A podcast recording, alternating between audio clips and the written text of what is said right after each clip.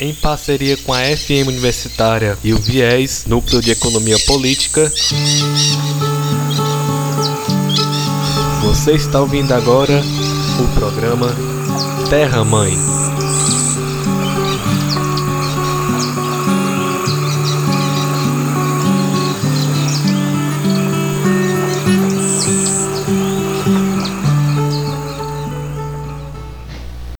Olá, meu nome é Lúcio Alves, sou estudante do curso de Economia Ecológica da UFC e estarei apresentando este episódio. No dia 11 de agosto de 2020, uma terça-feira às 16 horas, o programa Terra Mãe fez uma transmissão ao vivo pelo seu Instagram com o título Acampamento Quilombo Campo Grande, resistindo ao despejo e semeando vida em Minas Gerais.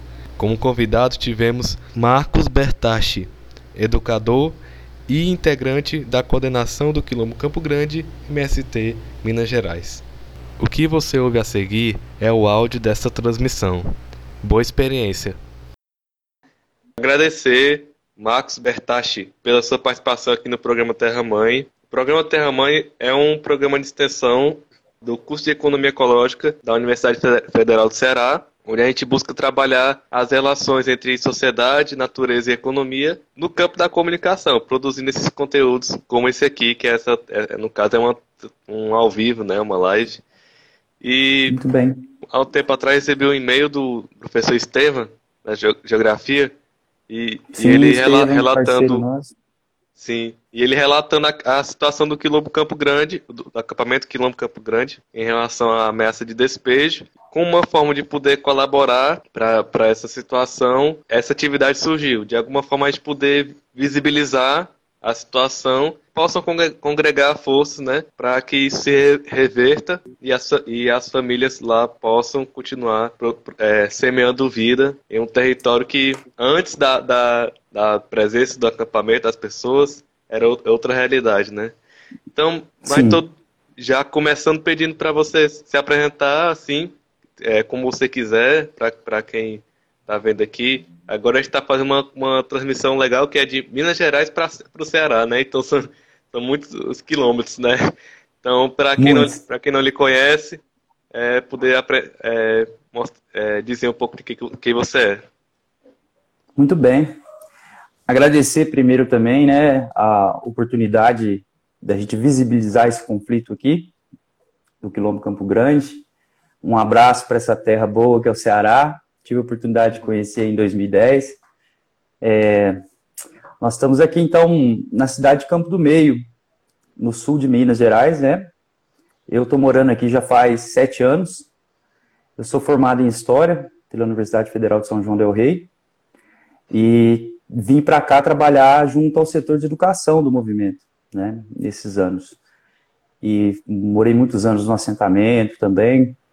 Agora estou com uma outra tarefa dentro do movimento, mas contribuo também na educação. A gente acaba fazendo várias atividades, né, ligadas aos outros setores que o movimento tem, que é um movimento muito grande. Então, estou aqui, já nessa luta, sete anos, junto com o pessoal que já estão aqui nessas terras há 24 anos. Sim. Talvez, talvez é, isso não seria muito de dizer, isso é uma leitura que não sou eu que fa, faço, que é o Movimento Sem Terra que faz, esse conflito aqui hoje se configura num dos mais antigos no Brasil, em extensão, em complexidade jurídica e hum, pelo número de famílias que envolvem. Então, por isso a atenção especial que a gente tem também enquanto movimento para essa área, porque ela representa para nós uma grande trincheira de luta aqui, né? tanto nos, no Sudeste, mas quanto Minas Gerais também. Sim. Então, para explicar para o pessoal que não conhece, é, o que é o acampamento Quilombo Campo Grande, né? Por que acampamento? É, por, que, por que Quilombo? E se o nome tem algum significado, né? Como, como é que eles como é que ele surge esse, essa experiência que você já falou que tem mais de 20 anos, né? Então, como é que surge essa, esse contexto, né? Inclusive, podendo falar um pouco também sobre como é que é o, é, o, ambiente mesmo, assim, na questão da, da natureza mesmo, se configura como sertão, como, como é que é para você, vocês aí a, a configuração do, do bioma, né? Do bioma, muito bem. Bom, então, nós, como, como eu disse, é, a cidade de Campo do Meio ela tem aproximadamente 11 mil habitantes, é uma cidade pequena do interior de Minas, é localizada no sul de Minas. Minas tem muitos municípios, né? Muitas cidades próximas, inclusive cidades nessa, desse tamanho, né? E como a maioria das cidades aqui do entorno, a produção principal aqui é a produção de café, né?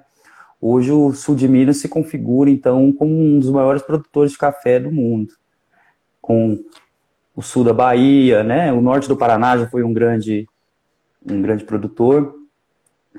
E essa, essa essas terras aqui então elas pertenciam antigamente, eu falo antigamente porque a fazenda era de Nópolis, a ex-usina era de Nópolis, ela remota ainda do período do Brasil Império. Eita. Praticamente. Sim.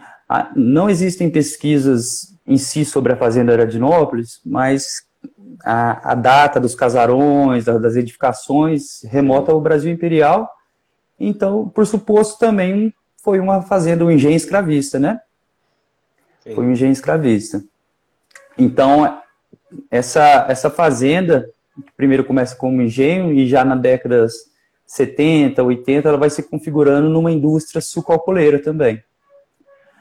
Destoando um pouco dessa paisagem do café que tem na cidade toda. Mas ainda havia produção de café ali também. É, o bioma em si, aqui próximo também, gente, nós, nós, temos aí uma transição um, bastante resquício de Mata Atlântica e um, locais que transição para o Cerrado também, Sim. que a, nós já estamos próximo aqui da Serra da Canastra, nós temos uma, uma, um assentamento aqui que é o Santo Dias, que fica em Guapé, que você pode identificar essa transição para o Cerrado. Né? Sim. E, e aqui, então, essa fazenda, ela, ela começa a entrar em processo de falência, junto com essa crise também que houve das, das indústrias sucrocoleiras, né? Ela, já na década de 80, ela não apresentava bons resultados aí econômicos, e na década de 80 ela entra então em situação de falência, decretando falência entre 94 e 95. E ela deixa então uma dívida milionária, né? É, são, como são vários processos judiciais, mas no, no cálculo que a gente faz, tanto de dívidas trabalhistas quanto com dívida da União, gira em torno de, de 300 milhões essa dívida. Eita, rapaz, é, Pois é, rapaz. Por isso que quando a gente fala que esse conflito aqui é um conflito injusto, é no sentido, né, que como ocorrem outros processos de disputa de reforma agrária no Brasil, né? Como que uma os antigos donos devendo esse montante todo para o governo federal, para os ex-trabalhadores, é, ainda se sente no direito de reivindicar, né? A posse sobre essa área. Se a gente pegar, né, é, a, a reforma agrária na nossa Constituição está colocado que a partir do momento que ela é feita, os ex-proprietários eles são indenizados ainda. Sim, ainda tem não, isso, né? Ainda, ainda tenta... tem isso. Ainda tem isso. Então a gente fica imaginando como que as pessoas é, se colocam contra a reforma agrária, a partir do momento que acham que estão tomando terra, entre outras várias impropérios que são falados, né? Se os antigos donos, que muitas vezes são devedores, ainda recebem a indenização dessas terras. Então, ao deixar essa dívida muito grande, é, os ex-trabalhadores da usina, junto com a CUT, aqui do sul, do sul, de Minas, que já fazia um trabalho na região, com os sindicatos rurais, é, ficaram naquela, né? Qual é a alternativa que nós vamos apresentar para esses trabalhadores aqui da usina? A usina faliu a, as terras estão ociosas, não há perspectiva de pagamento das nossas dívidas. E nisso a CUT, em articulação com outros movimentos, decidiu chamar o MST na região. E nesse sentido, não. Então nós propomos que para essas terras aqui, se a gente não pode receber nossas dívidas, a proposta para essas terras aqui deve ser a reforma agrária. E a partir daí, então, em 96, a ocupação de uma fazenda aqui próximo, uma fazenda falida de café também, que se tornou o primeiro assentamento aqui em Campo do Meio, que chama Sim. Fazenda Jatobá. Da Fazenda Jatobá, a articulação do movimento decidiu realizar as primeiras ocupações dentro da usina Aerodinópolis. Só para a gente contextualizar, então, como todo latifúndio, né, é, a fazenda é muito grande, a ex-usina é muito grande, são em torno de 4 mil hectares. Ela, ela ocupa aproximadamente, com os estudos que nós fizemos aqui, quase de 35, 36 por aí por cento do município todo nas terras. Eita, é, é muita terra. Muita tanto terra. que então, em, tanto que então nós colocamos ao ocupar o território, se territorializar o movimento, ir construindo acampamento por acampamento, nós fomos colocando então acampamento Quilombo Campo Grande como essa junção de 11 acampamentos. Ah. Isso, isso, o Quilombo Campo Grande, então, é uma junção de 11 acampamentos. Só um minutinho. Não, beleza. Tem, tem, tem alguém me ligando. é, é a junção de 11 acampamentos. E ao, por exemplo, existe o acampamento Rosa Luxemburgo, acampamento Tiradentes, acampamento Irmã Dorothy, acampamento Betinho, em homenagem ao Betinho. E ao juntar esses 11 acampamentos, que ao serem que nós esperamos que um dia sejam desapropriados, se tornaria Sim. o nosso acampamento Quilombo Campo Grande, nosso assentamento Quilombo Campo Grande, né? Você pediu para mim diferenciar. O acampamento, então, é aquela fase inicial da ocupação de terra, da limpeza da terra, dos barracos, da construção dos barracos, da resistência. O acampamento ele é um, algo ainda muito precário nesse sentido de ajuda governamental. Né? Os, os agricultores que estão acampados não podem acessar aos créditos. A partir do momento que há desapropriação da terra, existe também uma, então, uma segurança para essas famílias. Né? Por isso que nós lutamos tanto para regularizar aqui a titulação dessas terras. Porque aí você pode tranquilamente construir sua casa, investir, pegar crédito, né? fazer sua, seu, seu, sua produção, seja ela de café, como é aqui na região, de hortaliças, né? de milho.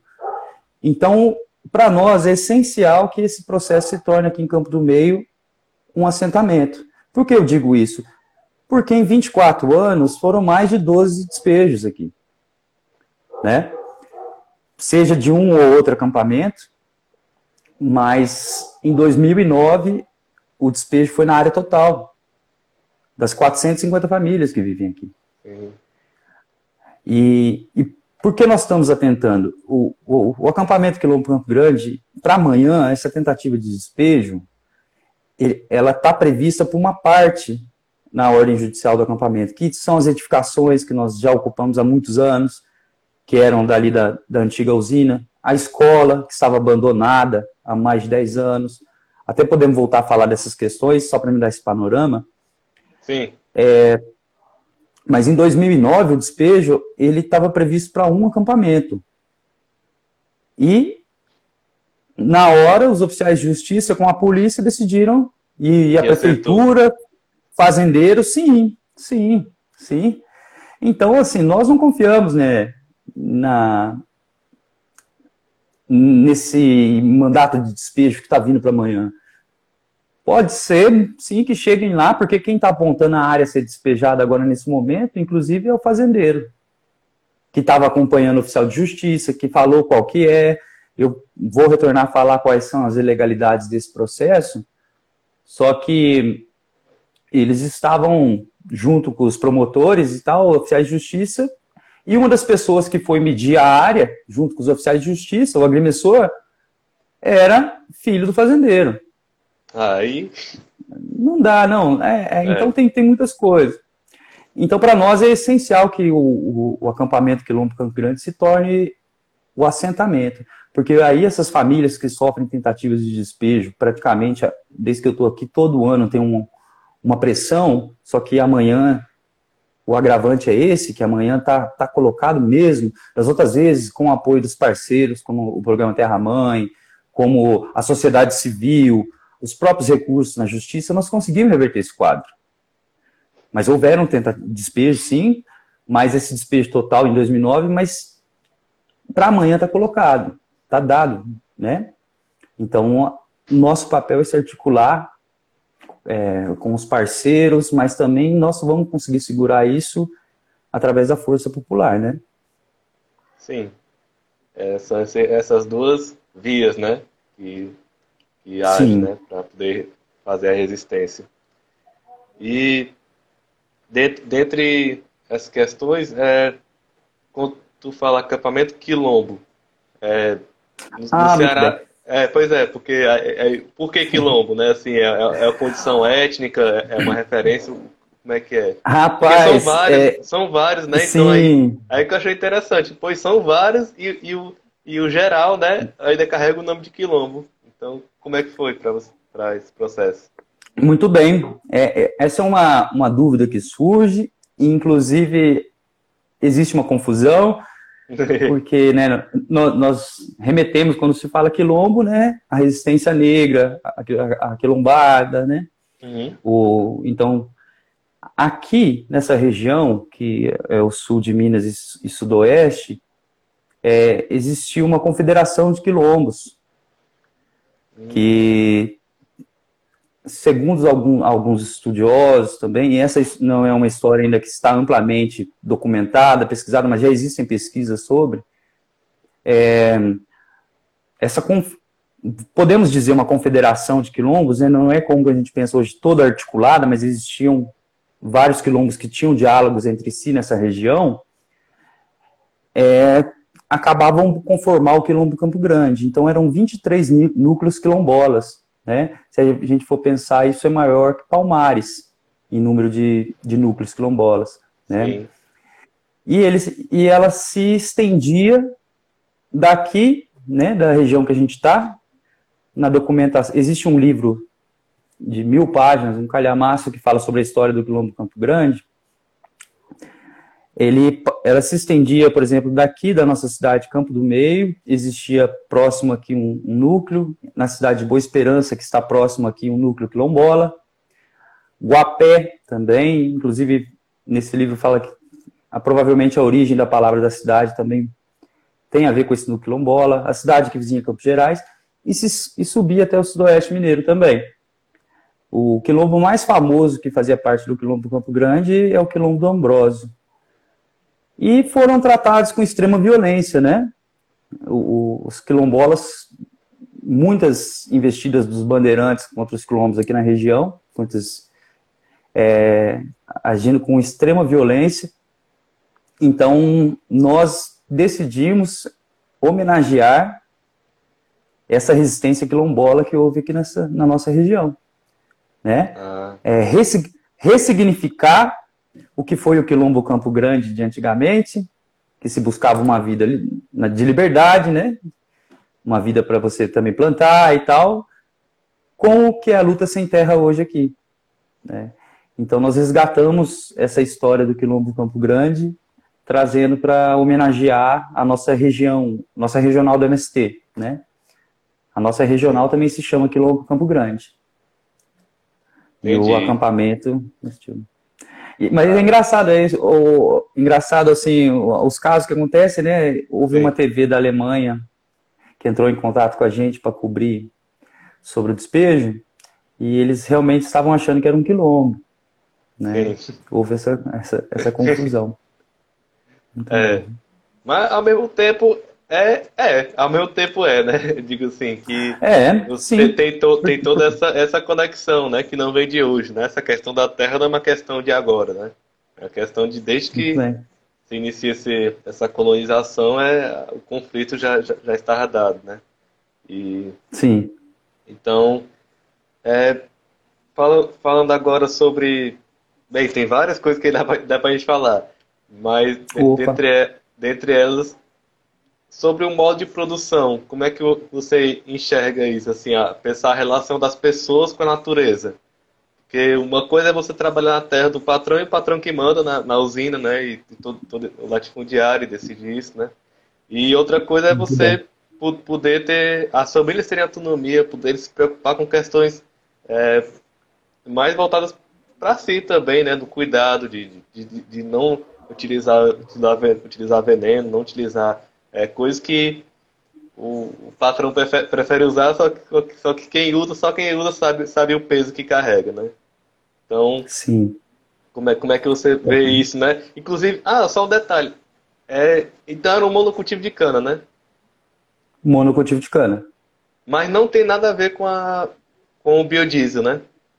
É outra fase isso, né? Não teve a ver também. O álcool hoje é considerado, né, um, essa é como você disse, uma forma de biodiesel, né? Mas ah, ela, mas no final da década de 70 ela virou uma alternativa ao à crise do petróleo, né?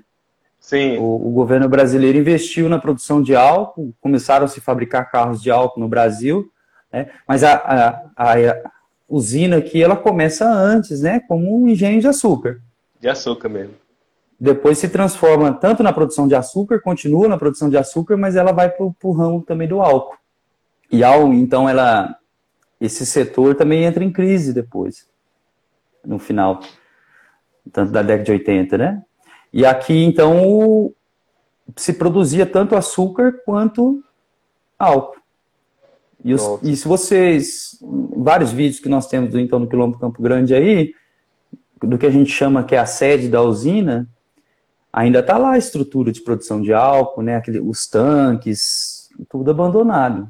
A gente chama de caqueira, é uma coisa que está abandonada, ferro velho. Sim. E, e na, na visão dos antigos donos, eles ainda querem reativar isso, né? Sim. É então, a justificativa então, deles. É.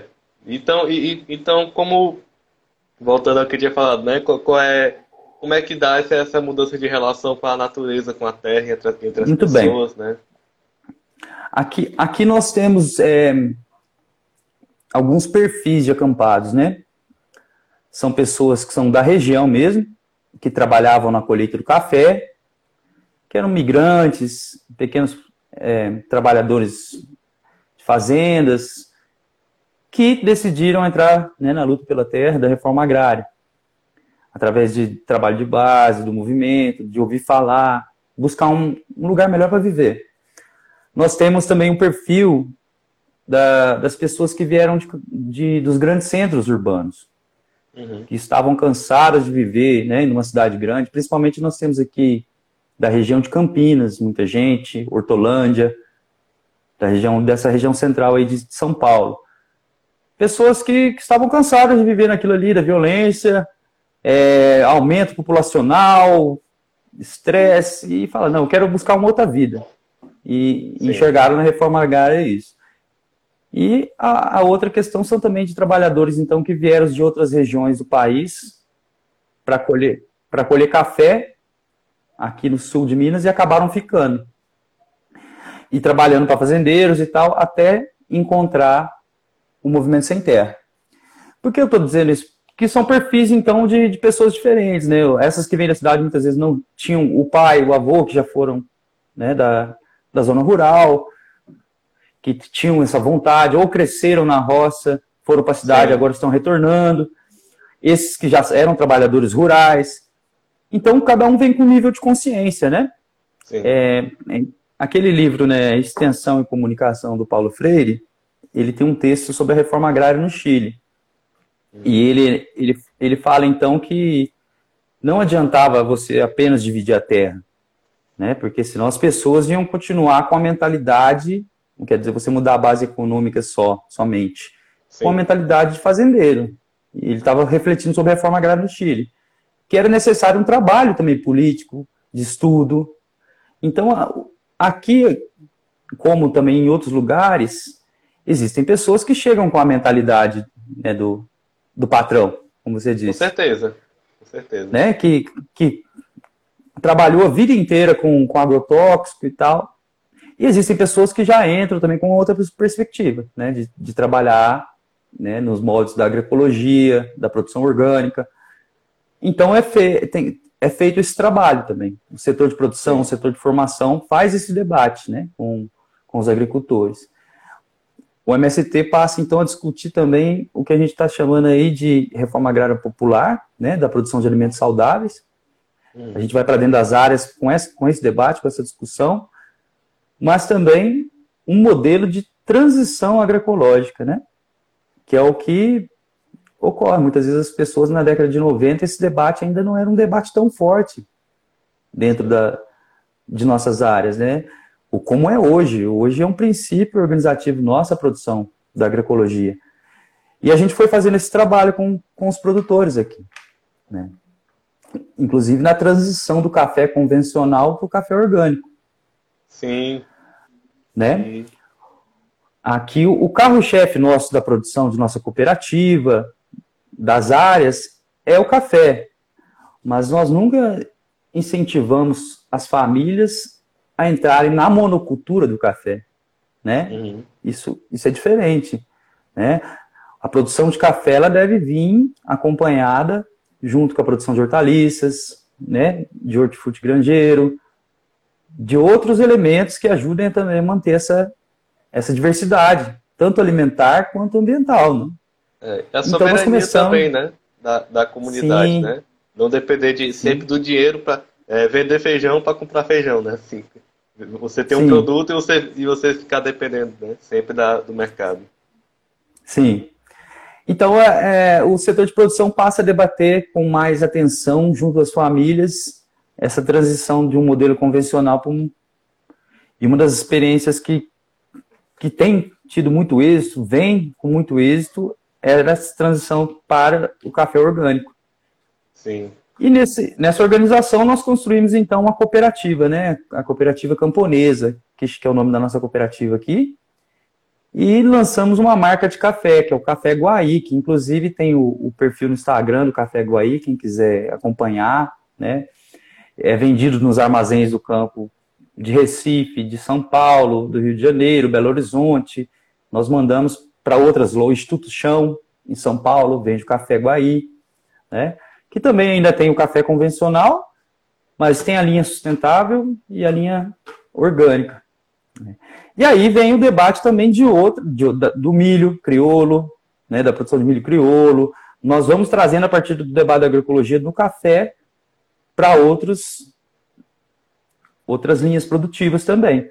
Porque aí você começa, não adianta só produzir. Primeiro, Sim. você tem que beneficiar depois, senão a gente deixa o nosso café na mão das cooperativas grandes, dos atravessadores, né?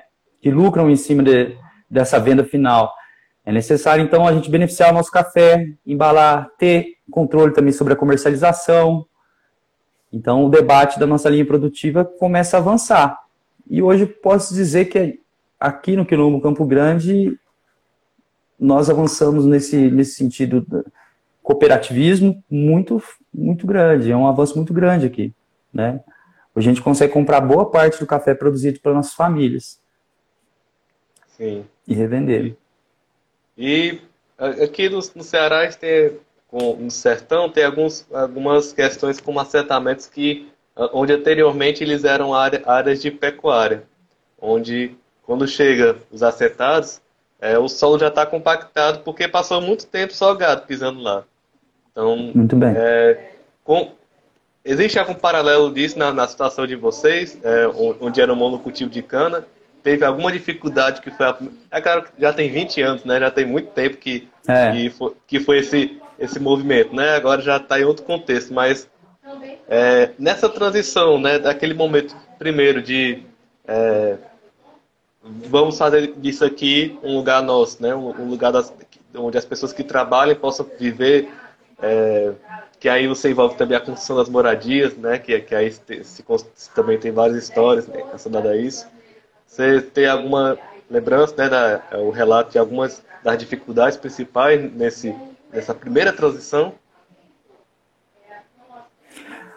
Bom, primeiro, uma coisa que, que é justificada muito aqui, inclusive judicialmente, é que a agricultura camponesa, ela, ela envolve essa diversidade e tudo mais. Então, ela não, visualmente, olhando para esse território que é gigante, você não tem um impacto visual do que era uma monocultura, né? É. Ah, na, na cabeça dos, dos capitalistas, dos fazendeiros capitalistas, uma terra que está, inclusive, é uma reserva legal, ela é uma área inútil, né? Sim. Vejam o que estão fazendo com a Amazônia, né? É. Então, muito. O juiz que decretou um despejo para nós em 2016, 2017, ele veio aqui, visitou a área e ele, ele talvez imaginou que ia ser uma monocultura, que tudo teria que estar plantado, né? Sendo que a agricultura camponesa tem essa diversidade.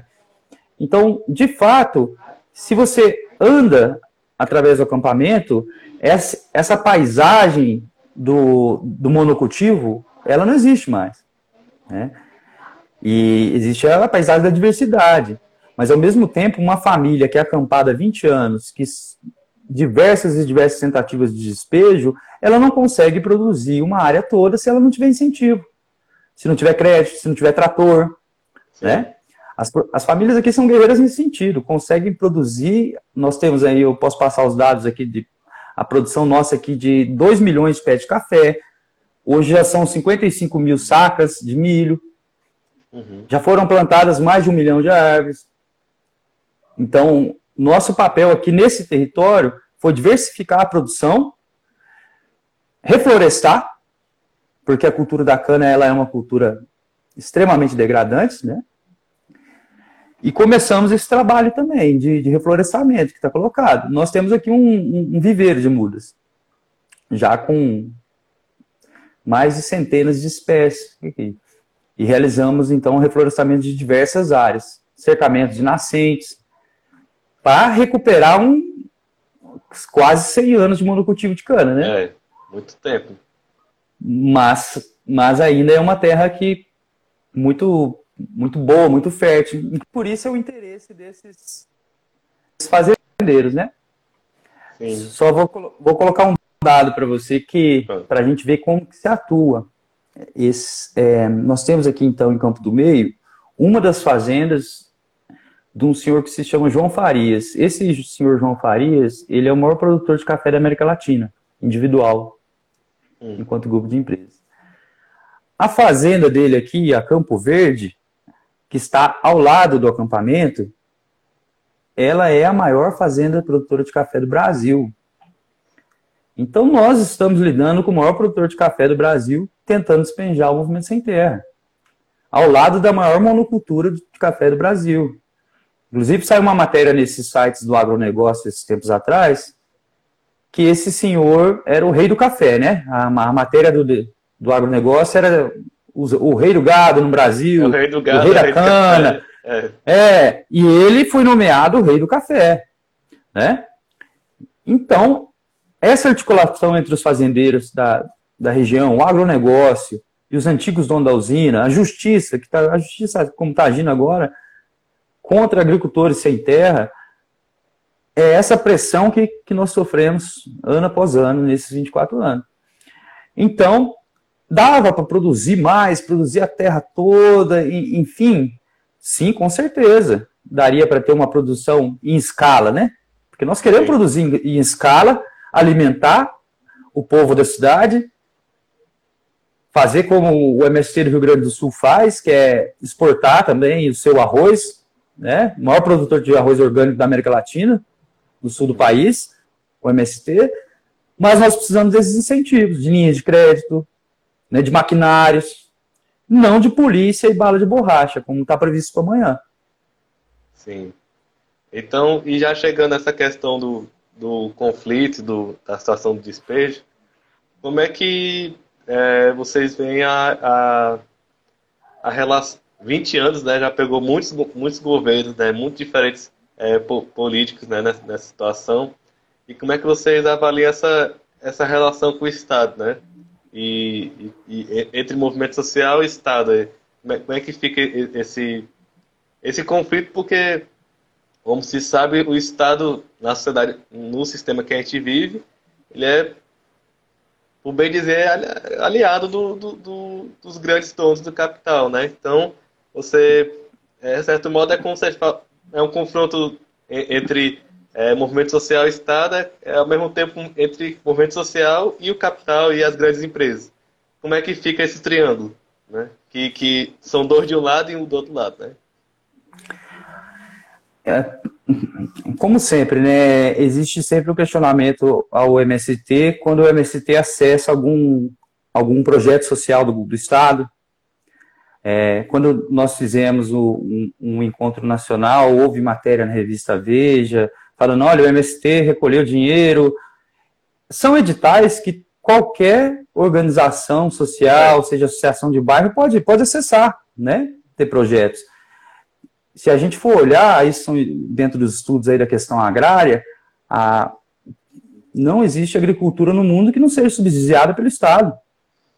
Vamos ver quanto que é que o agronegócio recebe todo ano de, de subsídio, de, de apoio financeiro, e quanto que a agricultura familiar recebe. É, nem, nem, nem tem nem como comparar. E primeiro que eles não, não se pagam, compara. É, eles não pagam e está tudo bem ainda. Muito bem. Então, para nós, essa relação, ela é quando, por exemplo, de, de acesso a editais públicos e tal, em relação a isso, existe essa, essa, essa prática de a gente acessar, por exemplo, de organizações internacionais também para tentar captar recursos para beneficiar a nossa produção. Mas a relação com o Estado é uma relação também de mão dupla. Isso não pode gerar uma dependência né, do movimento que perca sua autonomia em relação ao Estado. Né? Nós realmente é um movimento político também, nós somos um movimento político, nós entramos em debates eleitorais, presidenciais, né, com, com apoios, porque identificamos governos que, que vão ser favoráveis, ou menos pior, né, a agricultura. É. Menos pior. Mas, se a gente fugir desse debate político, é aí que a gente perde, né? Pensa bem, olha como é que a gente está alinhado aqui em Campo do Meio, agora nesse momento. Nós temos um, um, um governo federal genocida, né? Uhum.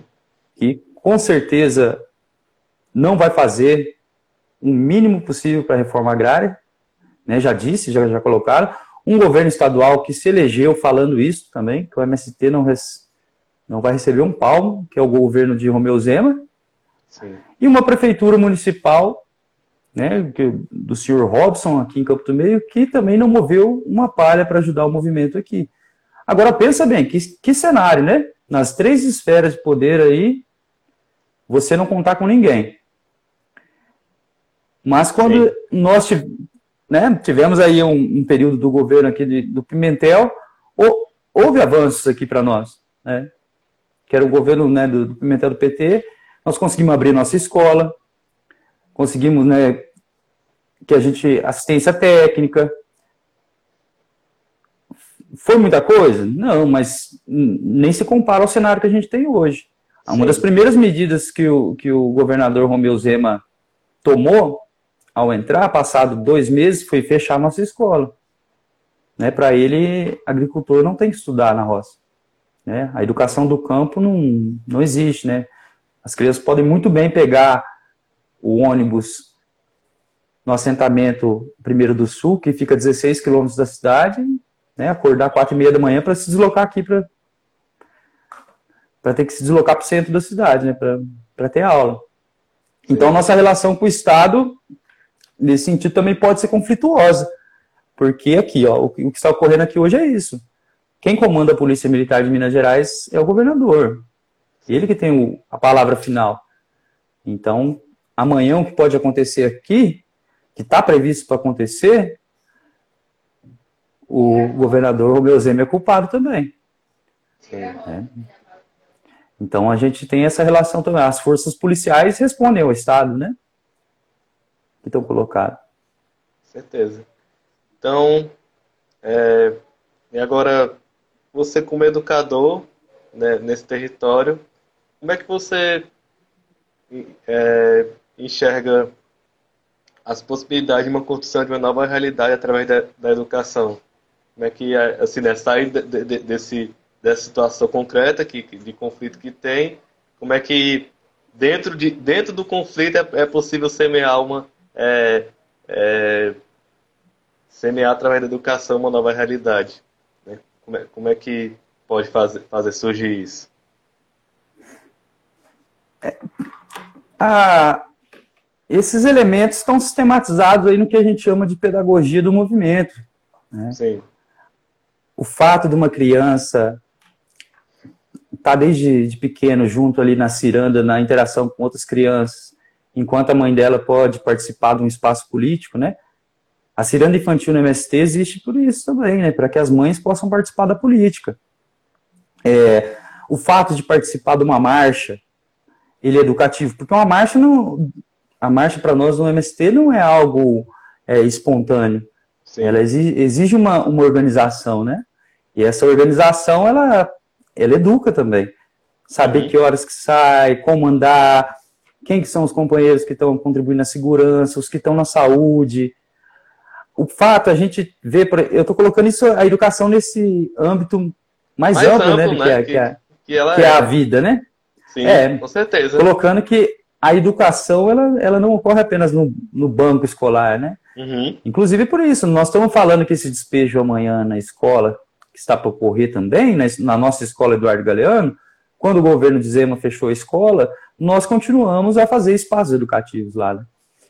E aí a gente, então coloca isso, são casos de pessoas que chegam aqui muitas vezes é, tímidas, que não, não sabem, não por sua culpa, né, dirigir uma palavra, fazer uma, uma saudação, que quando vê, vai passando essa formação dentro do movimento, esse movimento educativo, já estão coordenando reunião, passam a, a fazer falas em assembleias, né? E se tornar, inclusive, lideranças dentro do movimento. Isso, isso é o bonito da educação, né? A, uhum. a, a, pessoa, ela, ela, se liberta também, de, de fato, de, de, algumas amarras aí que estão colocadas pelo sistema, pela ideologia dominante, mas ela se educa também enquanto uma liderança, quanto uma pessoa que reivindica seus direitos, né?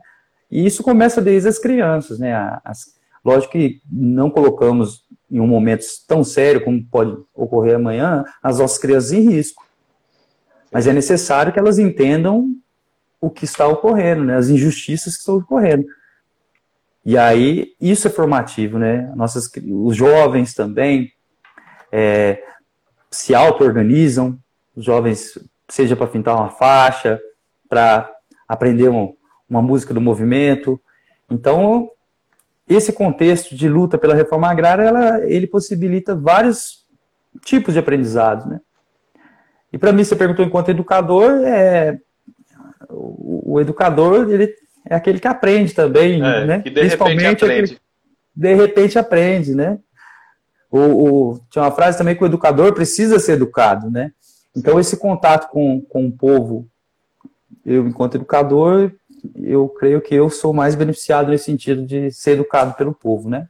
Pela sua sabedoria, pela, pela forma né, de, de ver, ver a vida. Então, poder participar disso aqui foi, foi muito especial, né? Inclusive de alfabetizar, pessoas que estavam fora da escola há 40 anos e se formaram ali do sexto ano até o EJA, ali, o nono ano do EJA, até ser interrompido esse ensino formal. Mas aí a nossa educação não para, né? Que ela ocorre em outros espaços, como eu falei para você. Com certeza. Então, é, já está dando aqui no relógio, né? Umas 4h52, né? Então, ele, uma hora ele, ele fecha, né? Ele, nem avisa esse Instagram aqui. E, tá então, bem. pedi para é, agradecer a sua presença aqui. É muita felicidade a gente poder estar. Tá, a gente está retomando essa, essa sequência de transmissões agora no programa Terra Mãe. E para a gente, como estudantes, que eu sou estudante de economia ecológica, e pela proposta do, do, do programa, a gente enxerga totalmente conexão na, na situação que, que a gente conheceu agora e com a perspectiva de uma nova relação com a Terra, com a natureza, com, com que a gente possa superar os dilemas que a gente tem hoje e que isso é extremamente necessário que esteja dentro, dentro da, da universidade essa questão. Né? Então, se a universidade ela se pretende dar resposta para esse tempo, para o tempo presente para o futuro, ela não pode estar alheia a essas questões que, que a gente está vendo, muito menos alheia às injustiças, como, é, como, como, está sendo nesse caso. Então, que de, de alguma forma, um pequeno esforço que, que, que a gente pode fazer, que a gente pode fazer de divulgar essa situação de Minas Gerais para o Ceará. É, afinal, todo, é, a, a, a, gente quer é, a libertação e a, e a liberdade, ela, ela se semeia aos montes, né? juntos, sem fronteiras. Né? Então, da mesma forma que a gente se encontra desse, de, do Ceará para Minas Gerais, que a gente possa estar conectado com outras situações desse mundo que, que no fim tem o mesmo mote, né?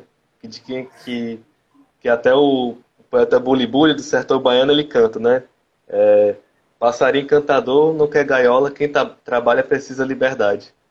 É, então, Ótimo. é isso aí. Você puder dar as palavras finais e a gente segue. Sim. É, agradeço também o espaço, né, do, essencial a gente dialogar com a sociedade, mas vou deixar minha palavra final é, no sentido da denúncia, né, do que está para ocorrer amanhã aqui em Campo do Meio. É muito sério, são 450 famílias que estão aqui nessa área, com casas construídas, energia elétrica, esperando a titularização dessas terras. Mas o processo judicial que está colocado aqui é um, projeto, é um processo fajuto, né? assinado em meio a uma pandemia. Nós estamos colocando o despejo, ele é um ato cruel, mas na pandemia ele se torna um crime. Não é possível que, que, que as autoridades se coloquem agora e fechem os olhos para colocar famílias na rua numa época de, de, coronavírus com 100 mil mortos no Brasil. Sim. Né? A reforma agrária é essencial. O MST demonstrou isso agora na, nas suas campanhas de doação de alimentos e solidariedade. O que vai alimentar o Brasil são os pequenos produtores, agricultores e a reforma agrária, os camponeses, né? Não o agronegócio que produz principalmente para exportação, seja aí de produtos primários. Então nós temos o dever né, moral de, de defender nesse momento a permanência das famílias aqui né? Eu digo nós enquanto sociedade, e nós aqui na luta, né? Segurando amanhã, guardando a chegada que já fomos notificados às 6 horas da manhã da tropa de choque, cavalaria, é, cachorro, helicóptero, porque é assim que, que eles tratam hoje né, quem luta pelo pedaço de chão no Brasil. Muito obrigado pela, pela chance, também agradeço. E um abraço para o Ceará, esse povo arretado e de luta. É sim. Vocês também. Um abraço aí para Minas Gerais e todos vocês e que a gente possa estar tá, tá junto nesse momento, de alguma forma, que a, que a, a força de quem trabalha, quem quer construir o um mundo novo, possa sempre prevalecer. Pois Muito bem. é isso aí. Vamos seguindo e ficamos em contato. Valeu. Só, só Sim, uma última aí, palavrinha. Nós temos uma página no, no, no, Instagram e no Facebook, também além das páginas do movimento, que chama Minas Sem Terra. Lá tem o link para assinar a, a moção de apoio contra o despejo, né? Nós estamos fazendo uma vaquinha virtual também, quem puder contribuir com o que for para essa resistência. Lá no Minas Sem Terra, no Instagram, e no Facebook tem os links. Agradeço mais uma vez e estamos na luta. Pronto, essa aí foi essencial, ainda bem que tu falou. Então vou, vamos compartilhar também aqui no, no Instagram da gente esses, esses perfis e, vai dar, e vamos caminhando. Pois um abraço imenso. Certo, meu irmão. Um abração. Obrigado. Até a próxima. Valeu. Tudo certo. Valeu.